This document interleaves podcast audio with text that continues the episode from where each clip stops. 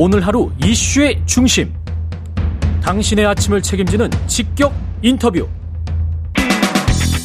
여러분은 지금 KBS 1라디오 최경영의 최강 시사와 함께하고 계십니다. 네, 국민의힘 새 윤리위가 출범했습니다. 이제 시선은 김재원, 태영호 최고위원 징계 쏠리는데요. 당 지도부에서는 어떻게 판단하고 있는지 국민의힘 김병민 최고위원 오셨습니다. 안녕하세요. 예, 안녕하세요. 반갑습니다. 예. 최고위원님 활약이 대단하신데요. 이 빈자리를 메우느라 예. 아, 예. 두, 두 분이 공석이신 것 같아요. 그래서 아, 어제부터는 태영호 최고위원이 나왔습니다. 아, 현재는 그래요? 한 명이 공석 비슷하게 아, 있고요. 현재는 한 명이 공석 비슷하게 돼 있고, 예. 한미 정상회담이나 민주당 돈봉투 의혹 이야기하기 전에, 예. 지금 국민의힘 이슈부터 이야, 짧게 이야기를 하고 넘어가죠. 지금 윤, 윤리 구성이 된 거죠. 예, 어제자로 윤리위원장뿐 아니라 네. 윤리위원들까지 인선이 다 마무리가 됐습니다. 네. 다만 이제 어, 누가 됐지 이렇게 궁금해하시는 분들이 있을 건데 네. 통상적으로 윤리위원 분들이 공개가 되면 어. 사람에 대한 신상필벌이 정리되는 그 중요한 역할을 하기 때문에 예. 거기서 막 윤리위원들에 대한 압박들이 들어갈 수 있거든요. 예. 그래서 윤리위원 명단은 따로 공개를 하지 않고 있습니다. 윤리 명단은 따로 공개하지 위원, 않고 있다. 위원장 포함 총 9명으로 어저께 인선이 마무리가 됐고요. 윤리위가 뭐 독립적으로 판단은 하겠지만 예. 당내 기류나 특히 지도부 최고위 그 최고위에 근데 김재원 최고위원이나 이렇게 있어가지고 조금 껄끄럽지 않으세요? 음, 동료 최고위원들이기 때문에 음. 뭐 동료 최고위원에 대한 설화에 대해서 이야기를 하는 것도 좀 부담스러운 측면이 있는데요. 그렇죠. 네. 개인적인 인간관계를 떠나서 우리에게 주어진 절대적인 사명은 내년도 총선에서 과반 의석을 확보하고 어. 또 국민이 부여한 윤석열 정부를 성공할 수 있게 하는 길에 지도부의 모든 운명이 결정돼 있다고 생각합니다. 예. 근데 지금 누구든지 간에 지위고하를 막론하고 국민의 눈살을 찌푸리게 하거나 어. 국민 눈높이에 저해하는 행동으로 당이 한 걸음을 더 나아가기 어렵게 하는 사람이 있다면 음. 거기에 대해서 당원 당규에 따라 윤리위원회가 단호한 징계 결정을 하지 않을까 싶고요. 예. 우리가 이제 과거의 선례를 통해서 좀 배워야 될 점이 있다고 보는데 예.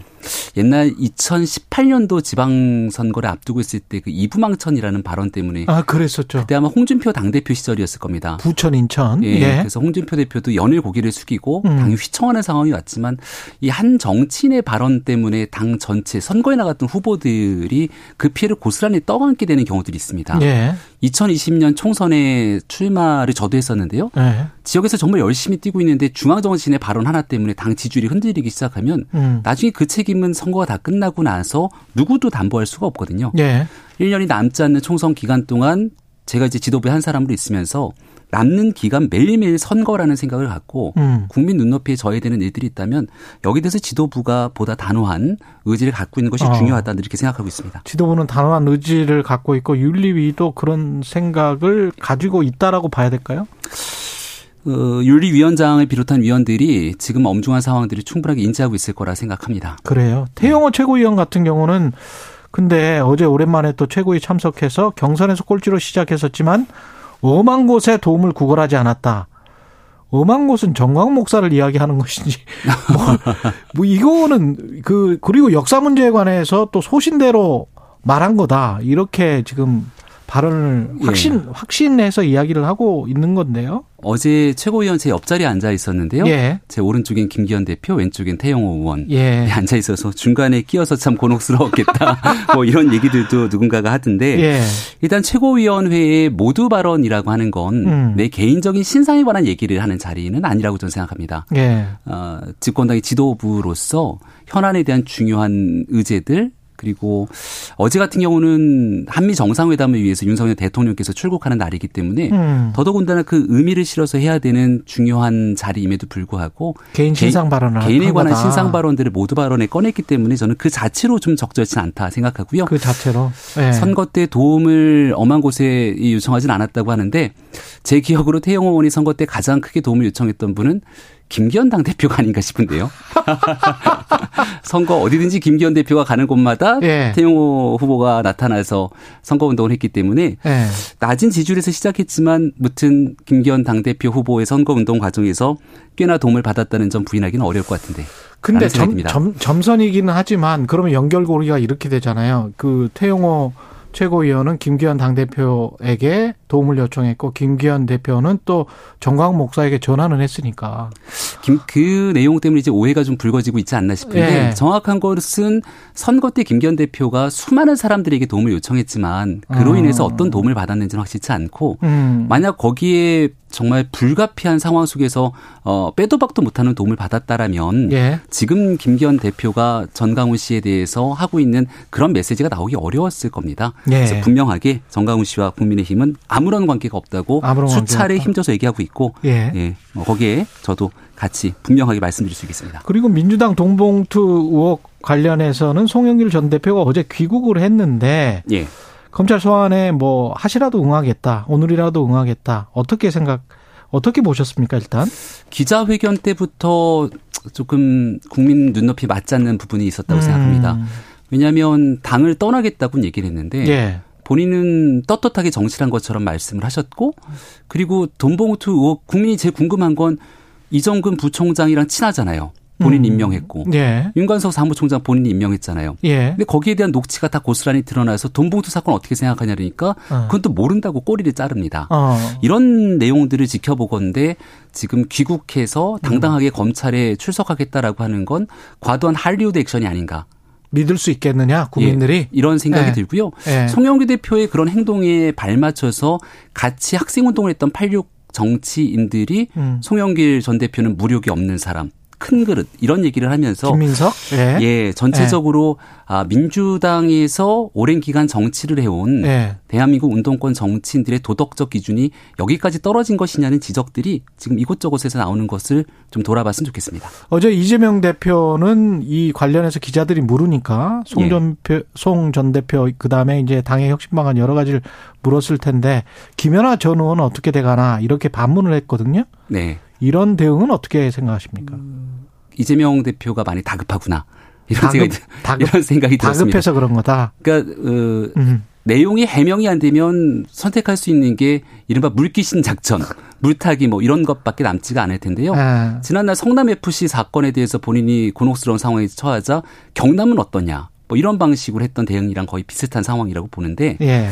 이 돈봉투 의혹에 대해서 어디까지 문제가 있고 예. 또 녹취가 고스란히 드러났기 때문에 그다음 당 대표가 취해야 될 행동들은 최소한 윤관석 사무총장 전 사무총장 같은 인물은 고스란히 본인이 돈봉투에 연결된 것 같은 녹취가 다 드러났잖아요. 음. 그럼 현역 의원이고 이런 인사에 대해 당 윤리심판원은 어떻게 가동할 건지를 얘기를 해야 됩니다. 예. 근데 구태여 국민의힘에 있는 정치인들을 김연아 의원을 끌어들이기도 하고 음. 또 민주당에서는 하영재 의원까지도 끌어들이던데요. 예. 얼마 전 저 체포동의안이 들어왔을 때 하영재 의원 우리 국민의힘에서는 이 체포동의안 그 부채포 특권 써서는 안 된다고 얘기하지 않았습니까? 네. 그러면 하영재 의원 그렇게 했으니까 이재명 대표는 또 이렇게 물어볼 수 있는 거잖아요.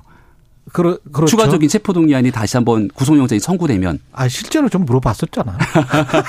그래서 다른 사람의 이야기로 네. 물타기를 하지 않았으면 좋겠고, 네. 참고로 김연아 의원에 대한, 전 네. 의원에 대한 뉴스타파의 보도가 있고 난 다음 본인을 막 해명을 했던데, 네. 제가 자신 있게 얘기 드릴 수 있는 건, 어. 현재까지 드러난 정황들은 없는 것 같지만, 음. 만약에 경찰의 수사 결과 조금이라도 의혹이 있거나 문제가 된다면, 음. 국민의힘은 아주 단호하게 대응할 겁니다.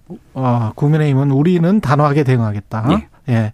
그러면서 차별성을 지켜나가겠다. 그런데 홍준표 대구시장은 지금 여야 모두를 좀 비판하는 것 같은데 당에 해악을 끼친 송영길, 당에 해악 끼치든 말든 끝까지 자리 잡기는 이재명.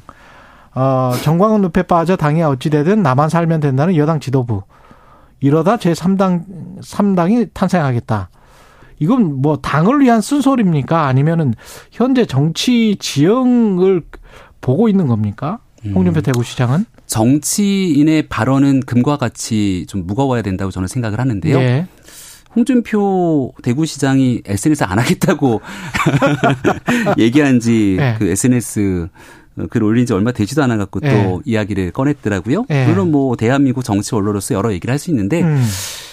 어, 돈봉투 사건은 음. 민주당이 간판을 내릴 정도의 심각한 사건이라고 저는 생각합니다. 이 지금까지 드러난 의혹이 사실이라면. 예. 그리고 이재명 대표의 대장동 의혹은 이루 말할 수 없을 정도의 심각한 상황이어서 어. 여기에 대한 국민의힘 거의 모든 사람들이 함께 나타나서 목소리를 높이지 않습니까? 예. 근데 그 두 가지 사건과 함께 지금 갑자기 뜬금없이 정강훈 씨를 끌어들여서 얘기를 하니까 네. 홍준표 시장이 굉장히 그래도 정치적인 촉이 좋으신 분이고 네. 또 본인이 갖고 있는 정치 철학으로 여러 얘기를 합니다만은 음. 이 발언은 아마 국민의힘의 어, 지지자들 혹은 음. 국민들로부터 쉽게 납득되기는 어려운 메시지라고 저는 생각합니다. 그래요. 홍준표 시장 개긴 독인 아니냐 뭐 이런 의미였던 것 같은데 뭐 그렇게 생각하신다는 거니까 심평 변호사 같은 경우는 조국 전 법무부 장관을 야권의 유력한 대권 주자로 지목을 했단 말이죠. 왜 조국 전 법무부 장관이 가끔씩 이렇게 소환이 되는지 모르겠습니다만은 왜 이게 어떤 의도가 있는 겁니까? 어, 어, 왜 그렇게 생각 이런 이런 발언을 할까요? 저는 저번에도 얘기한 것 같은데 예. 신평 변호사의 발언에 대해서 너무 언론이 과하게 주목할 아, 필요는 없다고 생각하고요. 과하게 주목할 필요 없다. 그리고 그 정치를 사실 한 번도 해본 적이 없는 분이지 않습니까? 예. 뭐 법조인으로서 사회에 대한 통찰력 이런 걸 갖고 여러 글을 쓰실 수는 있다고 생각하는데 음. 거기에 대해서 저도 어떤 의미를 부여해서 얘기를 할 수 있을까 생각해봤는데 음. 조국 전 장관이 대권 주자가 될 가능성은 저는 개인적으로 없다고 생각하고 그래요? 내년 예. 총선에서 예. 조국 전 장관이 민주당의 주요한 핵심 축으로서 선거를 치르게 된다면 어. 민주당에서도 선뜻 동의하기가 어려운 측면이 아닐까라고 생각합니다. 예. 그리고 윤석열 대통령 국빈 방문 뭐 종편에서도 이게 해외 순방 리스크 뭐 이런 거를 타이틀로 달기까지 했던데 음. 예. 어떻게 생각하세요? 방금 전에도 또 어제입니까? 일본에 무릎 꿇어야 한다는 생각은 받아들일 수 없다.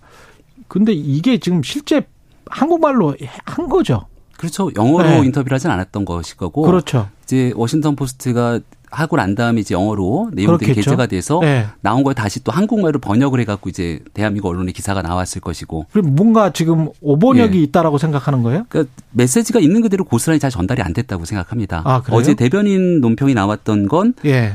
100년 전 일을 일본이 무릎 꿇어야 한다는 생각을 안 한다. 음. 근데 그 일본이 무릎 꿇어야 한다는 게 이제 그 여기에 대해서 그 뭐라 그러죠? 일본이 받아들일 수 없다라고 하는 부분을 우리가 받아들일 수 없는 것처럼 약간 오역되지 않았는가 이런 얘기를 하는 것 같은데요. 근데 영어로는 네. 지금 I cannot accept the notion이라고 네. I라는 주어가 명백하게 있거든요. 그러니까 그게 워싱턴 포스트에서 윤석열 대통령의 발언을 갖다가 썼을 텐데 예.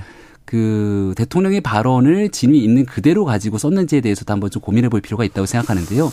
제가 평상시에 알고 음. 있는 윤석열 대통령의 내용들과 예. 또 그동안 역사인식을 바탕으로 대한민국 국민들께 해왔던 메시지들이 있지 않습니까? 예. 분명한 건 아주 오래된 역사라도 잘못된 역사 인식 그 문제가 있다면 음. 거기에 대해서 반성하고 사과하는 건 당연히 필요한 일이겠죠. 이걸 부인하지는 않습니다. 다만 오래된 역사의 발목이 잡히거나 과거에 사로잡혀서 미래로 나아가지 못하는 일은 없어야 된다는 시종일관 같은 인식을 갖고 있기 때문에 그걸 이제 단어 하나하나에 뭔가 이렇게 좀 잘못 오해 소지가 있게 인터뷰가 나가는 건 아쉽다는 음. 측면이 있고 10초 20초 잠깐만 그러면 네. 차라리 뭐 대통령실에서 한국말로 그 한 거를 녹음된 기록이 있을 거니까 그냥 그거를 그냥 공개해 버리 면 되지 않아요? 그러니까 저도 네. 앞으로 외신 인터뷰를 하거나 했을 때는 혹시 네. 모르는 일들을 대비하기 위해서 어. 관련된 내용들을 다 정리를 해놓고 혹시나 잘못 나갔을 경우엔 이런 취지였다는 내용의 해명들까지 나오면 더 알겠습니다. 국민들에게 설득력 있겠다 싶습니다. 여기까지 듣겠습니다. 국민의힘 김병민 최고위원이었습니다. 고맙습니다. 네, 고맙습니다.